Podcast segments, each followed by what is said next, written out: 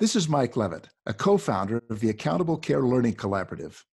Our nation is faced with two very important, but sometimes competing priorities.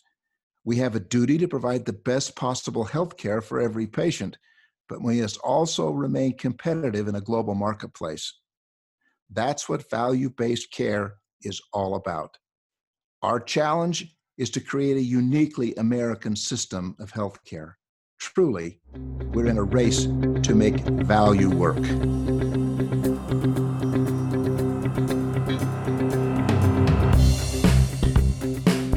Welcome to season one of The Race to Value, a weekly podcast hosted by Dr. Eric Weaver and Daniel Chipping of the Accountable Care Learning Collaborative. The ACLC is a nonprofit organization focused on accelerating industry readiness for success in value. With its competency based framework for health value, the ACLC is working with healthcare organizations all over the country to create the workforce of tomorrow. Come join Eric and Daniel as they engage the executives, clinicians, and entrepreneurs who are leading this race to value.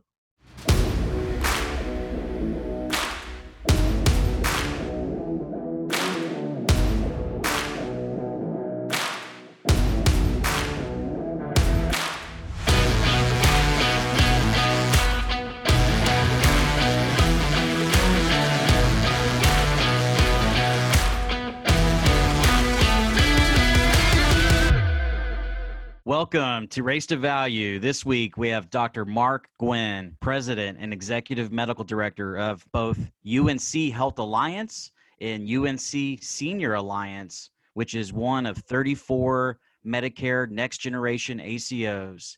This is a very successful clinically integrated network that covers 250,000 lives in the state of North Carolina. Daniel, I really enjoyed our conversation today with Dr. Gwynne. Eric, I couldn't agree more. Uh, Mark is a great leader for the ACO and the CIN. They had an outstanding performance result in the Blue Premier program. Recently saved 17.5 million in that program for 140,000 Blue Cross Blue Shield North Carolina members. Mark is a great leader for the ACO and the CIN. I mean, when you think about the outstanding performance that they had in the Blue Premier program, this is their partnership with Blue Cross Blue Shield North Carolina. They've got 140,000 lives in this product and they saved 17.5 million and achieved 100% quality score. I mean, it's truly incredible what they've done. And to hear it from Mark as he talks about their approach to quality, how they address behavioral health, and how important SDOH is to them, it's really remarkable. And I think our listeners are in for a treat. UNC Health Alliance is truly an example of, of a physician led, clinically integrated network leading the way in value based care. And within a state that is a, a, national example of what can be done when payers and providers collaborate meaningfully to improve outcomes. I am so excited for our listeners today in listening to Dr. Mark Gwynne as he shares his journey in this race to value. Dr. Mark Gwynne, President and Executive Medical Director of UNC Health Alliance, thank you for joining us today in this race to value. It's a pleasure to be with you, Eric. Mark, I thought a great place for us to begin our conversation today would be to discuss the state of value based care in North Carolina. The state is gaining a national reputation as a hotbed for value based care transformation. North Carolina seems like an unlikely laboratory for healthcare reform it refused to expand Medicaid coverage under the ACA. It ranks in the bottom third among states in measures of overall health. At the same time, North Carolinians are also experiencing stagnant or worsening population mortality rates and substantial health disparities. 15% of residents live below the poverty line, and over 1 million North Carolinians are uninsured. Healthcare costs are rising, crowding out other state budget priorities and limiting wage increases. Despite clear evidence, avoidable medical costs have proven difficult to eliminate, but the state has embarked on one of the country's most ambitious efforts to transform how healthcare is defined and paid for. Mark McClellan, the co founder of the Accountable Care Learning Collaborative, who was also the head of Medicare and Medicaid during the Bush administration, has publicly stated that no state is moving as far and as fast as North Carolina. Last year, I even wrote an article in Health Affairs, North Carolina, the new frontier for healthcare transformation, in which he talked about the convergence of public and private sector healthcare leadership in North Carolina, creating an unprecedented accelerated shift in how healthcare is paid for in the state and the way social risk factors are incorporated in healthcare payment and delivery systems. Over the next five years, the state is poised to make an estimated 70% or more of healthcare payments through alternative payment models. No other state is on track to reform payments so much and so fast with the goal of improving population health and care delivery while lowering healthcare spending. So, Mark, for our listeners out there who haven't been keeping up with the value based care transformation in North Carolina, can you provide your perspective on how the state is approaching this race to value? Also, what lessons can be learned from other states that are looking to initiate a similar type of transformation effort? Thank you, Eric. I think that's a really important and, and good question. What's what's really interesting is what you described in terms of the, the state of health in North Carolina is actually almost a perfect starting point because there is significant room for improvement across the state and across multiple different health outcome measures that that you just uh, alluded to. And it's interesting that you described uh, Mark's work and, and publication in, in Health Affairs last year. We often quote that work as a driving force uh, for us to really continue uh, our good work together uh, and accelerate it as quickly as possible. I think fundamentally, North Carolina is going through a transition because there are provider organizations, providers across the state who have committed to improving some of those health outcomes that you mentioned and have been building some of the infrastructure that's necessary to do that hard work over the past five to 10 years. So we've created a pretty good substrate for our payer partners across market segments, across the commercial market, uh, Medicare, and now Medicaid, that we're starting to see the scale that we need to really catalyze this kind of work. As you know, it's very difficult to do value-based work when one or two percent of your patients are covered under these type of alternative payment models. When we start to get to the tipping point of 30 35 40% then we can really capitalize on our investments get the attention of our providers who are altruistically engaged in this kind of work to begin with but now we can really give them the support to be successful as you know, Managed Medicaid uh, is coming to North Carolina, uh, was set to initiate last year and will be initiating in July of 2021. So now we really are seeing value based payment models across market segments. So joining payers who are forward thinking, have backgrounds in policy, payment methods, and an understanding of the true diverse barriers to care across North Carolina really partnering leaders that are like-minded with our provider leaders who are uh, focused on this work. It's really it's that partnership i think that's catalyzing what we're seeing in north carolina. Mark i want to congratulate you on the recent news that unc health alliance had an outstanding performance result in the blue premier program. Unc health alliance reduced the cost of care for 140000 blue cross north carolina members and earned 17.5 million in quality and shared savings payments. Your CIN also achieved a 100% quality score. This is truly a remarkable success story, especially with this being your first performance year. Thank you, Daniel. Really are proud of our, our teams and the providers uh, across our network for some really targeted good work. So, Mark, the ACLC really wants to tell your story and help other provider organizations across the country replicate your success in value based care. And I'm excited to explore the success story with you. I'd like to start by setting the stage with some additional background for our listeners on Blue Cross North Carolina.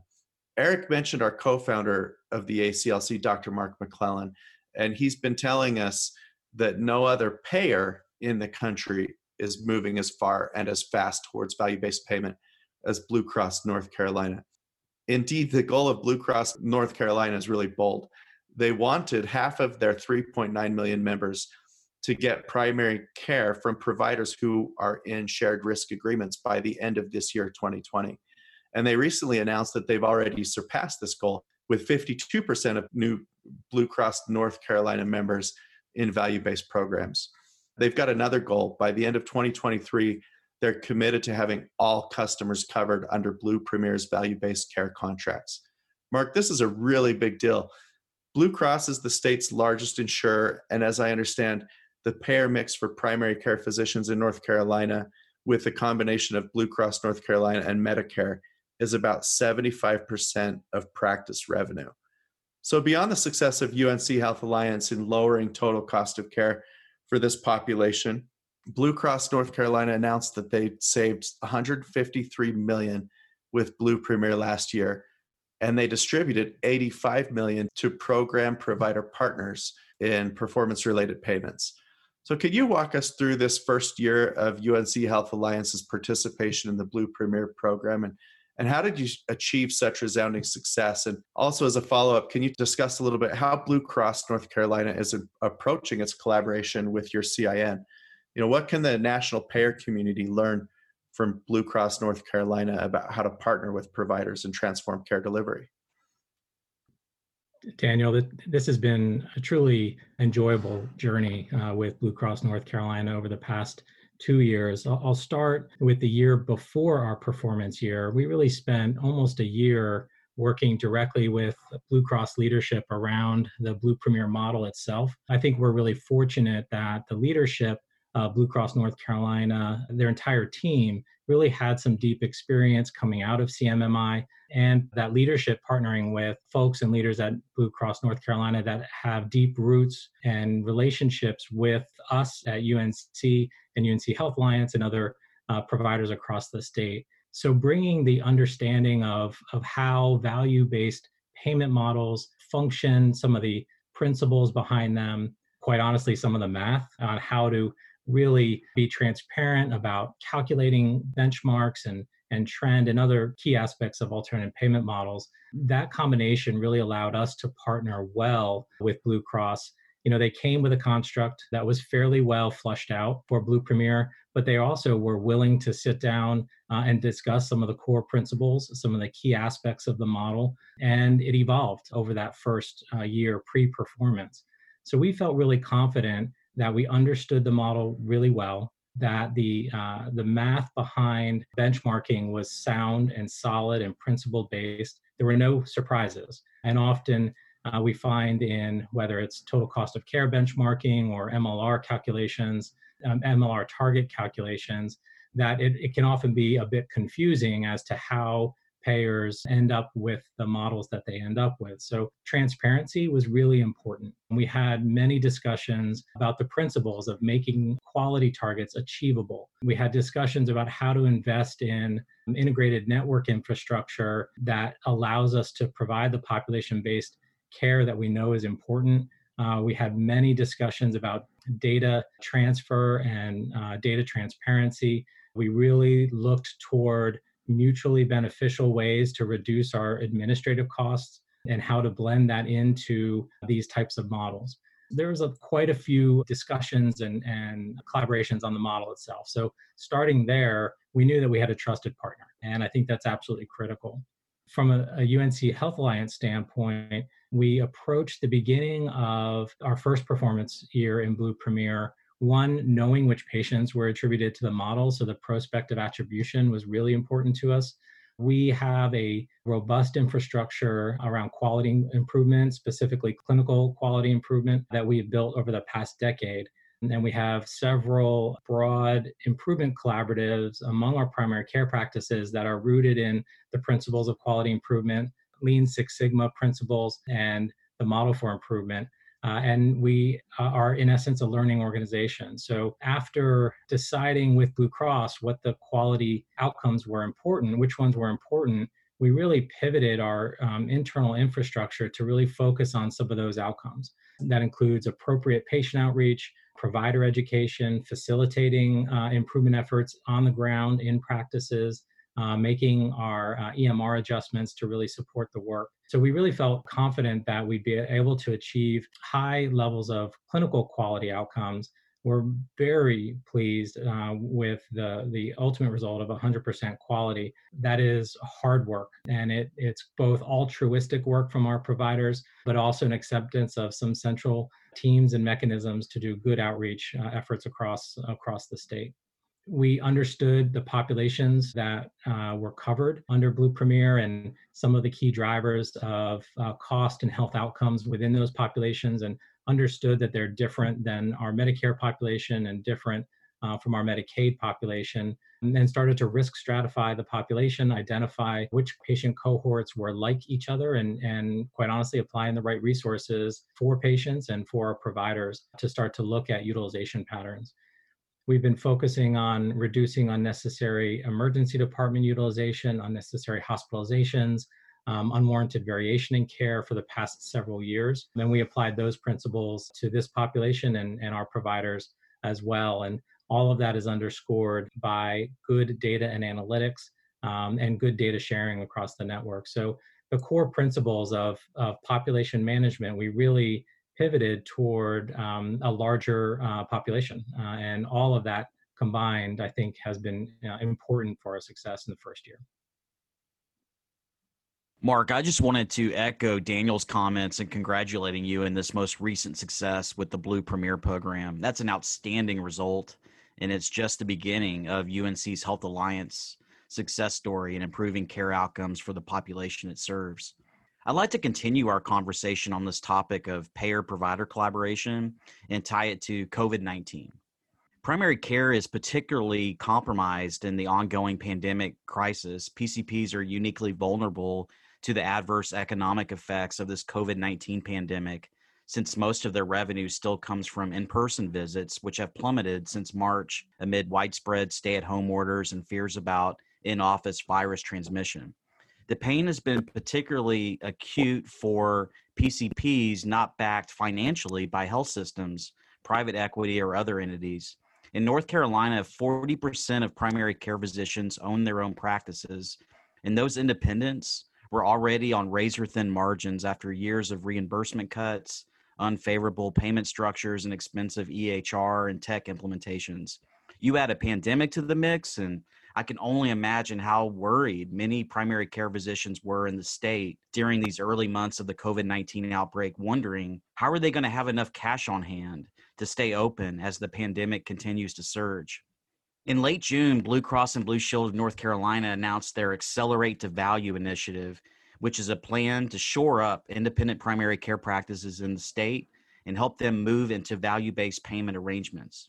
As I understand, they are going to make lump sum payments to participating primary care practices in 2020 and 2021 to help them weather the pandemic. Those payments would be based on 2019 revenue and then begin in September. There are a few strings attached. The primary care practices must attest to stay open remain independent, and commit to joining Blue Cross's value based care program by 2021. Starting in 2022, the practices would receive capitated payments to care for their patients instead of being paid by fee for service. Can you provide our listeners with perspective on this new Accelerate to Value program and how it's being embraced by the independent primary care community? What impact do you see this having on the UNC Health Alliance in the next few years as these primary care physicians move into capitation? You know, Eric, we're we're grateful, quite honestly, um, that Blue Cross uh, North Carolina really stepped into this space, given the real threat to our, uh, especially smaller primary care practices across the state. Early on uh, in in this pandemic, we, meaning UNC Health Alliance, partnered with Blue Cross for prepayment of uh, shared savings for this year. So we had a good sense of what our 2019 Blue Premier performance would be. Um, and we worked with Blue Cross to generate a prepayment of that quality incentive and shared savings and distributed close to $5.5 million uh, across our network uh, to practices, primarily to help them weather that the first couple months of the COVID storm. Uh, and they were incredibly grateful, and we were grateful to Blue Cross for working through that with us. Another couple of lessons we've learned many of our independent practices within within the Health Alliance network turned to us uh, as an organization and and to UNC Health as a as the statewide healthcare system for other types of guidance through the COVID pandemic, whether that was the appropriate testing, novel treatment strategies, supply chain. We helped organize uh, PPE for many of our practices. I'm really grateful to other clinically integrated networks across the state that did the exact same thing for independent practices that were aligned to them. As a community, as a provider community, and as an integrated network community, we really stepped up uh, to partner with our independent providers. And, and just as a state, when I take a step back, I'm really proud of, of us as a state and, and how we've managed through this. Blue Cross specifically, their Accelerate to Value program, I think uh, has real merits. Providing some uh, much needed cash flow now, uh, I think is really reasonable. As you mentioned, many practices saw upwards of 50 and to 60% decrease in, in volume in April and May. Uh, some of which uh, they've regained, whether it's in in-person visits or telemedicine and, and virtual care platforms, as as you know, elsewhere ha- have really taken hold in North Carolina. We've helped some practices do that, as has the, um, the State Medical Society and others. Uh, so there's a real movement into virtual care, which I think is uh, a long time coming. Most of the practices in our network uh, are really looking to the Accelerate to Value program favorably because they uh, have aligned with us as a Blue Premier organization. They're eligible already, which is beneficial. And many practices uh, are looking at capitation a couple of years from now pretty favorably. Now, we have a pretty wide breadth of experience of, of the providers across the independent network. Some uh, have experienced capitation in the past and, and are hesitant, understandably, but many practices are ready uh, to start taking on more risk. Uh, and quite honestly, we as an integrated network want our network to take on more risk. And we see this as a really good opportunity to start to do that and to prepare for that payment model over the next couple of years. We've started doing that work uh, as we've talked about already uh, and there's more work to do to be able to manage that risk well. But overall this is a favorable move and and uh, a good partnership with blue cross.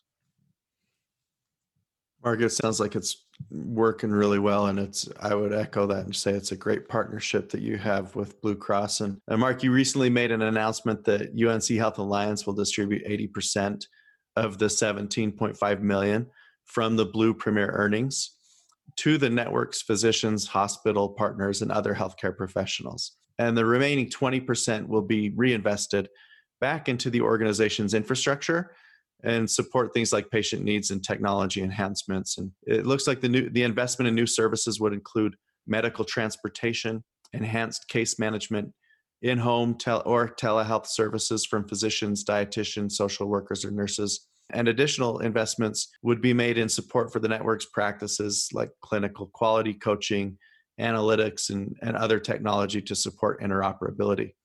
As a CIN executive, can you explain how you approach your capital investment strategy? How do you balance the capital allocation needs with the equally important, maybe more important need to put money into the hands of the provider community? Daniel, I think that's also a really important and good question. And you're you're correct. We we distribute 80% of uh, quality incentives and, and shared savings, not just from Blue Premier, but across all of our contracts. And, and that's our, our shared savings distribution policy as a network. And our governing board has worked through this policy over the past couple of years. We think it's the right thing to do, that supporting practices and providers, primary care providers, specifically is just critically important to help facilitate uh, this shift to value.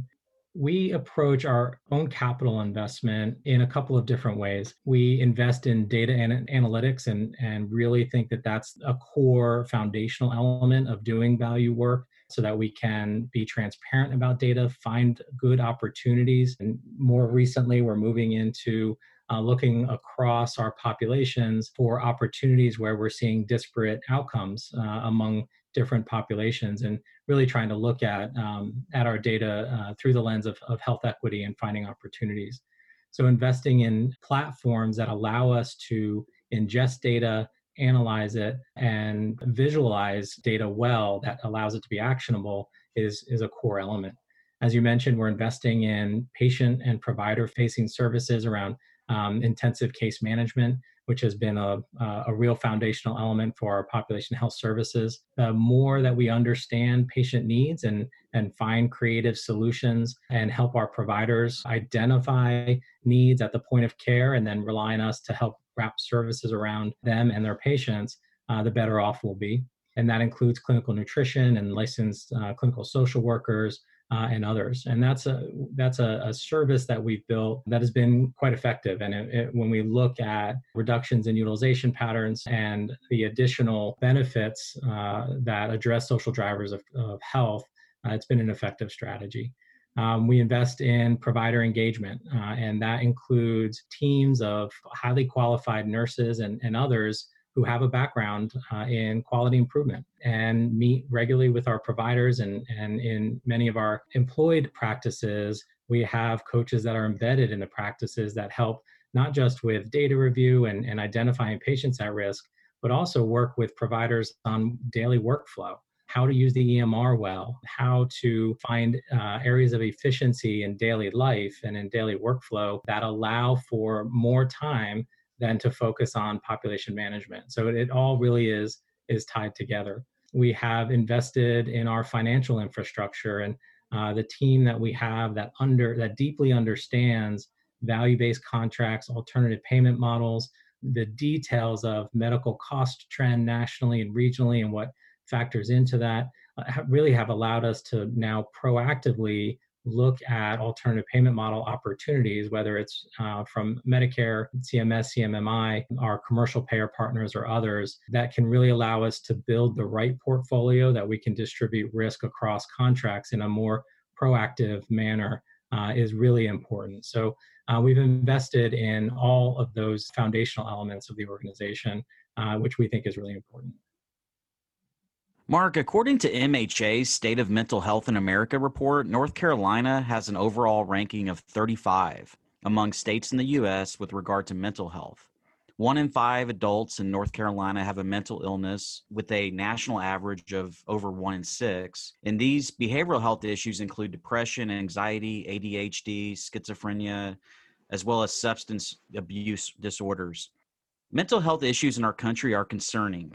They are strongly linked to risk and progression of serious physical conditions such as diabetes, stroke, heart disease, and cancer, and the healthcare costs of a patient with a chronic health condition and a behavioral health disorder are two to three times more than a chronically ill patient without a behavioral health disorder. The issue of behavioral health is especially compounded with the need to socially isolate for the sake of public health, which has negative impact on loneliness, especially in older adults. As a primary care physician, I'm sure you're accustomed to seeing most behavioral health treatment and provided in the primary care setting, often without access to specialists. I'd like to explore with you how we can better integrate behavioral and mental health into primary care for more holistic patient centered care. Better integration of primary care in behavioral health services can pr- improve outcomes, prevent costly ER visits. And the research has shown that increasing access to outpatient behavioral health care can lead to 9 to 17% savings in total medical costs. We've been thinking a great deal about behavioral health integration as a driver of health value, and the ACLC will soon be launching a committee on this topic.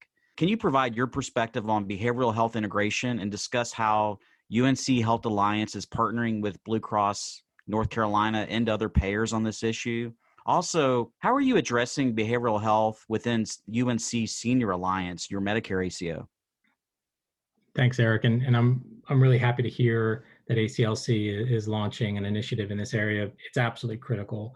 All of the statistics that you just mentioned are real. As you mentioned, as a primary care physician and specifically a family physician practicing for almost 20 years now, what most of us know is that behavioral health issues are actually more pronounced than what our data tells us. We don't capture family dysfunction, for example. We don't capture threats of violence and and the impact that has on health outcomes.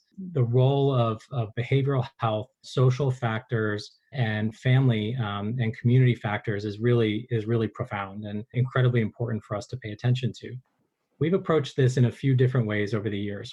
We ascribe to an integrated behavioral health approach overall, and that can be uh, operationalized in, in a few different ways. What we also know is we don't have enough psychiatrists and other behavioral health providers in North Carolina to care for all the patients that have severe illness. And so part of the strategy is pairing our psychiatry colleagues and specialists um, our specialized uh, behavioral health providers with our primary care providers across the state to enhance care in primary care and uh, utilize psychiatric services in a more focused way. So I'll describe a couple of different ways we've approached that uh, over the past several years. One is embedding behavioral health providers in primary care. Uh, and we have uh, utilized licensed clinical social workers to do this kind of work um, at the point of care. And that can be anywhere from point of care evaluation for depression or anxiety, all the way through facilitating crisis management if and when that's necessary. But still, that's not enough uh, to manage uh, the demand. We have uh, used and partnered with our psychiatrists to work with both primary care uh, around um, escalating uh, medication management for anxiety and depression, to do case reviews with both primary care providers and uh, LCSWs and our clinical psychologists to focus on high risk cases uh, and also educate and enhance our primary care services around behavioral health. And that's been really quite effective. What we've also utilized to really pretty good outcomes uh, are data and registries. And I remember, you know, many years ago, I used to tell residents, medical residents, be careful what questions you ask because you have to deal with the answers. So as we started screening for depression and anxiety, we started finding a lot more patients uh, who were suffering. And then we had to build the services to be able to manage um, escalating depression, and then severe depression. So we're at a state now where uh, we have registries for patients that have anxiety and depression, and we can do more proactive outreach. Whether a medication was just adjusted, we can follow up and and see if that uh, what the effects of that were. Patients that we haven't seen in two or three months, we have teams that do outreach calls to check on patients to be sure that they're still doing okay. So we can start to really identify some of the triggers in patients' lives that lead to worsening outcomes uh, and start to head that off more proactively. So, having a population based approach to behavioral health paired with an integrated behavioral health philosophy, and we've ascribed to the impact model uh, out of uh, University of Washington for, for quite a few years now, that's really pretty effective. That doesn't necessarily address severe mental illness or substance use and disorder and, and other behavioral health conditions through uh, UNC Senior Alliance, we've we've done a couple of other different things. We have a cohort of patients that are dually eligible uh, that have psychiatric diagnoses of severe mental illness, and we started looking at that population as a population. Uh, we knew who the patients were that had the diagnosis. Uh, and we started talking with the psychiatrists in our network who could then start to identify patients that have fallen out of care and partnering with the ACT teams across the state and other services that are readily available, uh, but sometimes difficult for patients to access, uh, became a strategy that we that we piloted a few years ago to moderate success. Um, we started remote uh, access to clinical social workers also uh, among our senior population uh, as a pilot uh, a couple of years ago in our rural counties. we took advantage of the, the telemedicine uh, waiver through our next gen ACO contract. And we're actually pleasantly surprised at how much our seniors were willing to access that service remotely and talk to a therapist uh, through a video conference. Really, it was interesting. There was actually really good uptake, and that's a strategy that can certainly be, be scaled. We've partnered with Blue Cross more recently with a, a platform for access to behavioral health providers called Quartet. Um, and this is a, a, new entrant into the market that provides uh, both proactive identifications of patients at risk for behavioral health um, outcomes or poor outcomes, paired with a referral uh, system that primary care providers can access uh, a large statewide network of behavioral health specialists and professionals for either in person visits or virtual visits. So it's a new way to look at patient uh, access to behavioral health providers and, quite honestly, primary care access to uh, behavioral health specialists across a, a, broad network. And Blue Cross has also now added some um, quality incentives around outcomes for independent behavioral health providers across the state. So it's really pairing part of a new payment model to a population and facilitating access to the right service. And it's something that we're, we're really interested in partnering with and have done some good pilot work with them. Uh, it's a critically important issue that we need to address across our populations. We've also done some interesting work uh, looking at substance uh, use uh, disorder and specifically medical management, MAT, uh, across populations, and have done some significant work linking both pain management providers as well as primary care providers and substance use specialists um, around uh, MAT therapy, training more providers across our network to provide this service um, and making it more accessible. Uh, and in North Carolina, that's a really important issue, especially around opiate use disorder for us. Um, so we've tried to implement different initiatives across both different populations and across the network um, and in some new and innovative ways to address this problem. It is incredibly important for us to do well. Mark, it's great listening to your description of, of all the important work that you're doing. And I want to focus in a little bit more on UNC Senior Alliance, your next generation ACO that you were talking about. This Medicare ACO is a sister company to UNC Health Alliance, and, and you lead both organizations as president and executive medical director.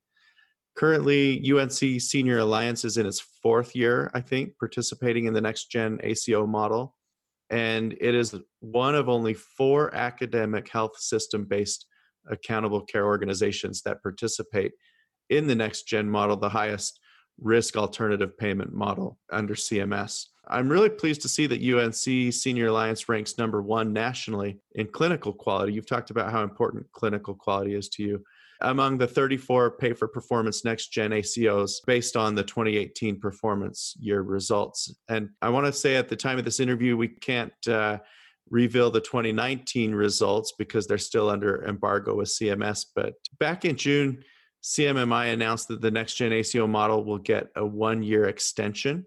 It was supposed to be sunset after December in lieu of the direct contracting model. And then CMMI also announced it'll change the methodology this year uh, used to determine savings and losses for the next gen ACO program in response to COVID 19. So CMMI will be reducing 2020 downside risk by decreasing shared losses by the proportion of months of the public health emergency, among other modifications. And so, my question for you is, Mark, can you provide an overview of where UNC Senior Alliance is, the ACO, right now in terms of deciding how to proceed with the Medicare ACO programming? Do you think direct contracting will be the path forward? Do you think you'll continue with the extension of next gen? And I'm curious to know, as mentioned, uh, even though they're uh, under embargo, what can you tell us about your 2019 results? And then what do you think is happening with your current performance in this performance year, given all the changes that you've seen? And, and what are you predicting for your 2020 performance? And, and I'm going to throw in one more question here, which is you know medicare advantage what role is that going to be playing in in the coming years for unc senior alliance?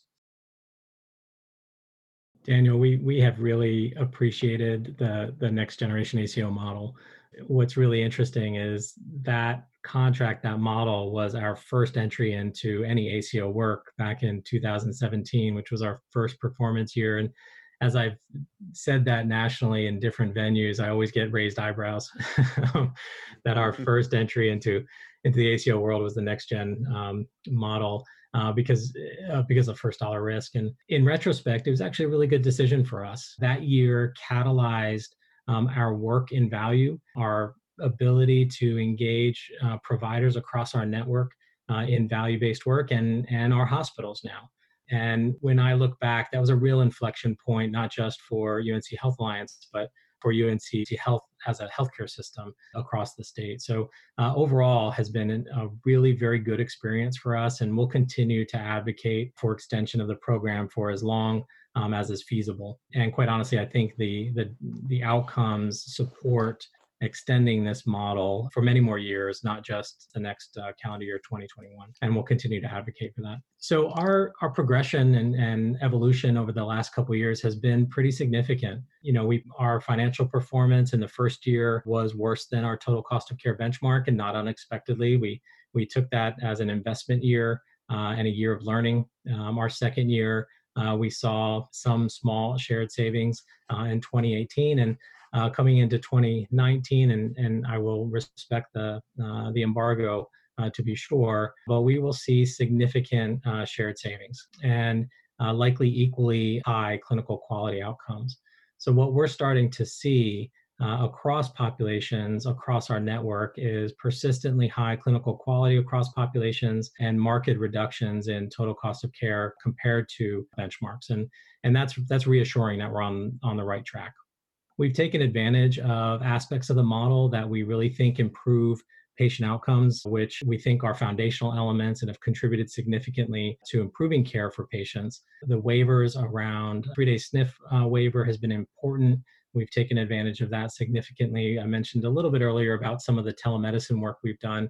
Um, and we started really looking at transportation as a key driver of uh, health outcomes and uh, developed a transportation program that identified patients, particularly in our rural counties, who were socially isolated, had limited social networks, um, and not only just provided transportation to clinical services, but started to uh, wrap other services around patients to really start to address social isolation, which is, along with behavioral health, a key contributor to poor health outcomes.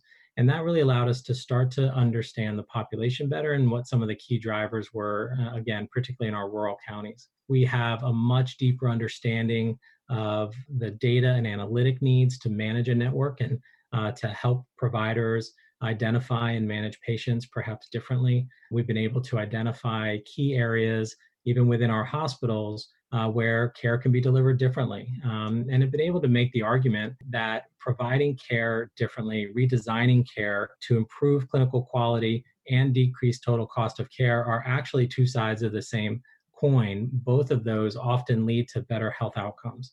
Uh, and that's been an argument uh, that we've seen bear out recently. So we're starting to see reductions in total cost of care across the care continuum, uh, not just in ambulatory care, but also in our hospitals and now progressively in our skilled nursing facility network with whom we're doing much more significant work. It's targeted work.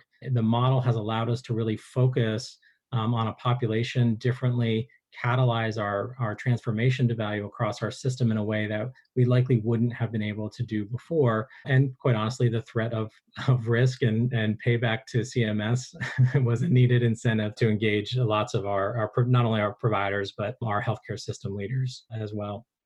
So the, we see the future for UNC Senior Alliance. We'll continue to participate in Medicare ACO models. We're very interested in the direct contracting uh, model. There are aspects that we think are really favorable and can also catalyze our journey to value based care and, and getting closer to, quote, premium dollar. The capitation is something we're, we're interested in. And uh, it's difficult to administer capitation for just one population, as we described a little earlier. So pairing direct contracting with a Blue Premier model that is starting to look toward capitation is really quite attractive. The quality models of, of direct contracting are interesting and new, and we're excited to start to explore that as well. We are also looking at Medicare uh, shared savings plan models uh, to see the future of our of our network what we've realized is we are one ACO, we're a statewide ACO, and in reality, we're really five different ACOs across the state. And that's simply because one county and one geographic area has different drivers of health than another. Um, so we're also starting to look statewide at perhaps different ACO models under our larger umbrella um, and targeting the interventions that are really geared toward local uh, drivers of health. We've partnered with Medicare Advantage plans for quite some time now.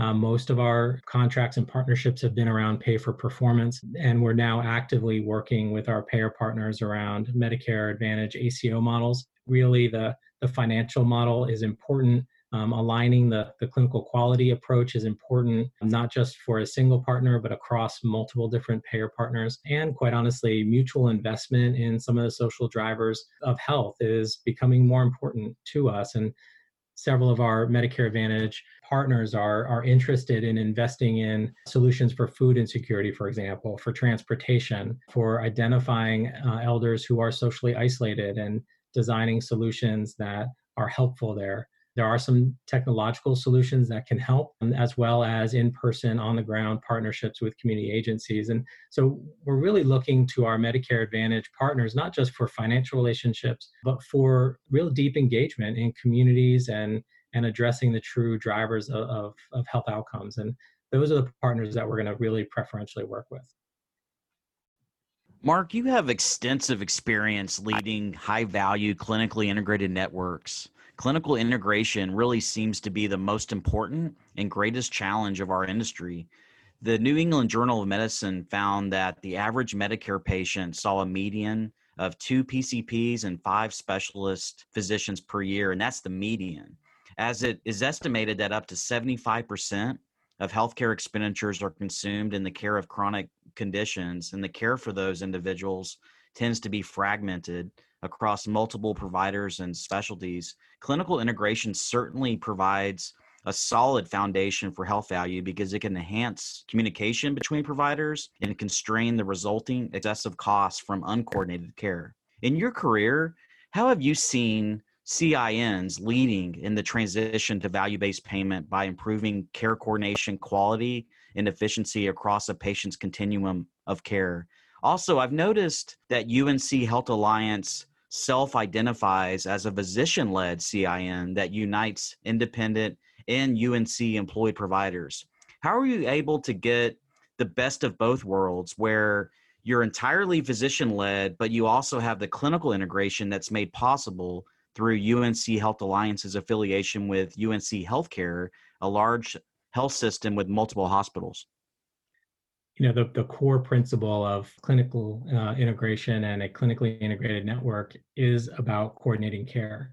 I, I think the real value uh, of a clinically integrated network um, is almost an umbrella across multiple communities, multiple providers to really take the 10,000 foot view of, of how a patient is experiencing the care they're receiving um, and perhaps starting to really connect the dots as to where the patient's journey of care can break down. And that's built on access to, to data, um, access to uh, multiple different providers uh, across the care continuum, whether it's ambulatory care, hospital care, or post-acute care, and starting to make connections. And, and fundamentally, that's what clinical integration is. I often talk about the, the value of a clinically integrated network in clinical integration, data integration, and financial integration, um, and aligning financial incentives so that we can all do the right thing that we all, as physicians, know is the right thing and try and make it the easy thing to do. Um, so fundamentally, that's the role of a clinically integrated network. And, and in my experience, it can be really effective. I'll give you a, a quick example. In one of our rural counties, um, we saw that there was really high emergency department utilization in that county.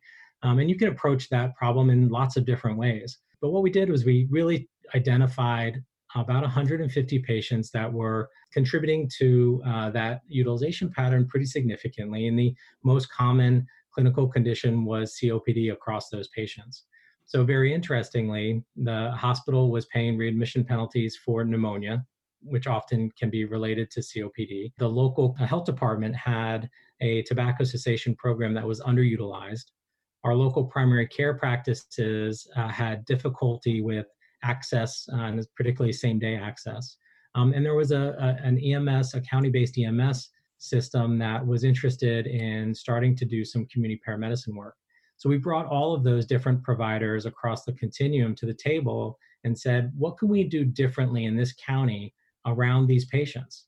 Um, and it was really fascinating to watch the real creative ideas that came out from starting to engage with tobacco cessation, creating same day access, um, having a, one of our clinical pharmacists start to teach patients more directly how to use their inhalers. The emergency department team and their care managers started creating care plans for these patients when they um, unfortunately did come back to the emergency department. Discharge planning was different from the hospital.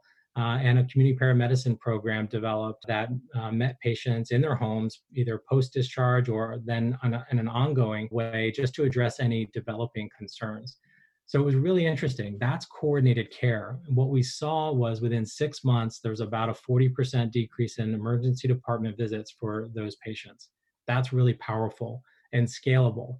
And all we really did was identify some of the key barriers, bring the right providers to the table, share data, communicate, and collaboratively problem solve um, with very straightforward, basic solutions. That's doable and that's the that's a in my opinion a really good example of what an integrated network can do directly for patients and providers. And and the feedback that we're getting from providers is this is the kind of care that I want to provide. I want to identify key barriers, wrap services around patients so that we can really target good quality outcomes. And I can give three or four other examples of similar type of work, but that's that's foundational um, and and really powerful. So UNC Health Alliance is a is a physician-led uh, organization and integrated network, and and we're committed to that. Um, we really do fundamentally believe that um, physicians in our state know how to uh, care for patients, especially those with complex medical and psychosocial conditions. But what they need are the resources to be able to do that well and to coordinate care. And so it's really, it is really important for us to be physician led. Our hospitals are integral and important partners to be sure and partnering with our physicians in our hospitals uh, the financial leaders across our system and the administrative leaders across our system uh, is really important and what we've what we've seen is that as we start to see success and value those conversations are a whole lot easier especially with our financial leaders to start to build out the the value business across the hospitals and one one way we've realized that uh, is through blue premier um, as you likely know, there are um, the, the quality outcomes of our hospitals impacts the performance within Blue Premier directly. So we've been able to engage our hospital leaders because of that differently than we've been able to before. But we've also found opportunities within our, our acute care around specific procedures, for example, specific conditions, um, whether it's CHF uh, and, and post discharge care, and whether it's CHF and uh, enhancing discharge care uh, with adequate coordinated care in our skilled nursing facilities and in our, our cardiology clinics, coordinating in that care, we're starting to see, or our hospitals are starting to see the value in, in improving coordinated care across the continuum. Uh, and that's been a real benefit. So quite honestly, I know that we've we have historic data that show physician-led ACOs in general perform better than hospital-led ACOs what I've really started to say is that our integrated healthcare systems are likely the best positioned to reduce unnecessary utilization, to really address total cost of care, uh, because we have providers across the continuum that can start to coordinate care better. Um, and I think that's the future. I think we are really well positioned. So we are physician led, we have strong hospital partners, and our mission remains the same. What I can say is this may be easier within UNC Health because we are a statewide healthcare system and our mission is to improve the health and well-being of North Carolinians.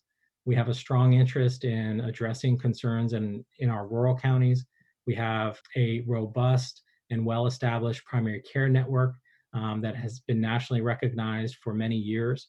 So we have the basic infrastructure, the basic ingredients to do value-based care really well. So pairing our provider-led, physician-led network with our hospitals who share a common mission makes this work doable. Mark, I love the reference to the mission. And, you know, we've talked about the system providing high quality care to all your patients. And, and you've talked about how that a lot of that focuses on those most vulnerable to poor outcomes. And I've seen in your background also that you've been an advocate in the patient centered medical home movement. And a big part of that being patient centered is figuring out how to bring in the patient voice in, into the primary care setting. And a few years ago, you published a case study where you discussed implementation of a patient advisory council and how that was incorporated into the governance of your practice at UNC Family Medicine Center. Can you explain how this patient advisory council and, and other patient centered initiatives that you've led have really brought about a model of whole person care that improved outcomes and especially those that are most vulnerable and often don't have a voice? Thank you, Daniel, for, for asking that question. That was a truly enjoyable um, experience and, and quite honestly taught me a lot, not just as a, as a physician, but as a, a leader and, and as a community member. We have to listen to our patients and how they experience the care that we provide. And it was, it was, it was quite a journey. We started the Patient Advisory Council primarily as a way to improve our communication. So this was a learning moment for me. We had conceived of the group mostly as a patient focus group that we could bring ideas to and really get perspective. And it quickly became apparent that we had the right patients at the table uh, because they wanted more than that. They didn't want to just be a focus group. They wanted to help drive new initiatives. They wanted to help in guiding how we administered care in, in a large primary care clinic. And this was a large, um, a large clinic. We had about 20,000 patients, 65,000 visits per year. So it was really quite busy. And the, the advisory group um, started getting involved in our communication strategy. I'll, I'll never forget one of our advisors as we were describing our response time to patient messages. And we were really proud of the fact that we got that response time down to 48 uh, hours, so two days. And he just looked me square in the eye and said, That is simply unacceptable. and we were really proud of that. He said every other industry responds to their customer slash patient needs much more timely. Why is it that you guys are two decades behind everyone else? And it was a really important moment for me to start to reassess some of our our core beliefs, um, what we thought we were doing well, and quite honestly, what many of our patients just didn't tell us uh, or we didn't capture well enough in our routine uh, patient experience surveys. We involved the Patient Advisory Council in renovating the entire clinic. Uh, we had patient, we had some of our advisors walk with pedometers to see how long does it take to get from our waiting room to an exam room? How much time are they spending doing that? What does it look like and feel like to sit in our waiting room or to interface with our medical assistant? What questions are we asking um, that may be interpreted differently by different patients? Um, and it, we really redesigned the entire not just the physical layout of the clinic, but the processes within the clinic before patients came to clinic, and then all of our interface with patients after a clinic visit and how that all worked, the, the entire flow of care delivery. It taught me many things, including how important it was to really look through the eyes of our patients and how they experience care. It was also pretty apparent pretty quickly that we were only getting one slice of the broad patient perspective. And so we started looking for more diverse perspectives from our patients. And that's when we started looking at disparities in outcomes. Uh, we ran some focus groups uh, that, among many of the findings, uh, it was interesting to hear, and our patients were telling us that they receive information um, and trust what they're hearing from providers uh, who look like them and talk like them. And that, you know, that's we've known that for for many years. Uh, but to have your own patient tell you that is really interesting, and that really led us to start looking at how to leverage trusted community uh, leaders, community agencies, um, how to provide group type care in different settings uh, that might be outside the four walls of the clinic, for example. So there were many, many learnings uh, from engaging patients directly. You know, really interestingly, our uh, one of my board members right now uh, is one of the patients who was on that original advisory council. So uh, we've we've been in touch for quite a while, and he continues to provide perspective for me um, on uh, leading and managing a, large network of providers. It's been um, it's, an, it's been a, a profound experience for me over time has also translated into broader engagement with patients, again, outside of our typical patient experience surveys, to start to look at what are some of the demographic differences in how patients um, experience or are willing to engage in virtual care. We've seen some pretty significant changes in engagement levels across uh, demographic uh, groups recently, what patient needs are in our geography by geography, uh, how they experience access to primary care versus specialty care, et cetera. So we're really looking at um, patient level marketing data differently and better than we have in the past and trying to react to it uh, more proactively. This concept of empowering the patient and giving them a voice to influence and direct their own care is so important in value based care. And Mark, as we wrap up our conversation today, I thought it would be good to also talk about the voice of the primary care physician. What I mean by that is this concept of the quadruple aim, where we consider how a physician should be able to feel joy in his or her work. I recently read Robert Pearl's book, Mistreated, and he talked about how physicians can feel relatively powerless when it comes to the tsunami of new requirements coming from regulators and having to call insurance companies for permission to do what they know is best for the patients. And he talked about how that can lead to a siege mentality in particularly uh, primary care, doctors feel stretched beyond their capacity. There was even a study that came out a few years ago, and it said that if a primary care physician spent it, absolutely the amount of time that it was necessary in the day to take care of everything with regard to seeing patients and completing documentation, it would take 21.7 hours per day doing all of that. Primary care physicians consequently often feel devalued and marginalized by the system, and they feel disempowered. As a physician executive leading a CIN and, and ACO with 1,100 primary care providers and 4,100 specialty providers, how do you ensure that the physicians you are leading are feeling a joy in their work so they can better connect with that altruistic purpose of why they entered into medicine in the first place? Does value based care offer the promise for providers to feel more satisfied with their professions so they can better care for patients?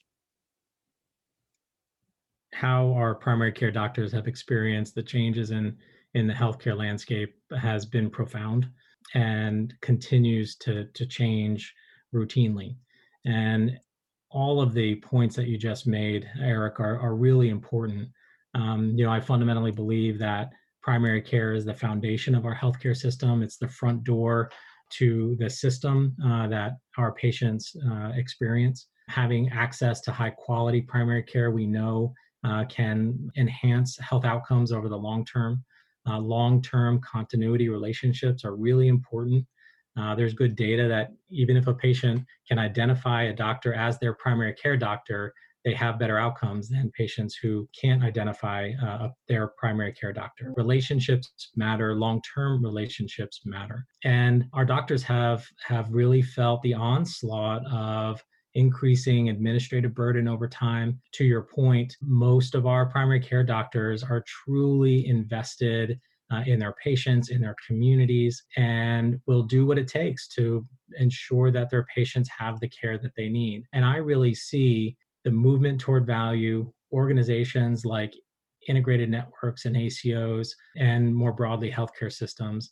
Uh, one of our most important jobs is to ensure that our providers can on the front line can focus on on their patients needs and we can try and really relieve as much of the non-essential burden as possible to your example issues like getting prior authorization for procedures you know we understand why that's important to some extent we can start to look at providers where specific procedures are never rejected by a prior authorization process. And if that's the case, perhaps they don't need prior authorization anymore. As we transition more into value based payment models, it's increasingly important for uh, me as a leader of our network and our providers to manage risk um, ourselves.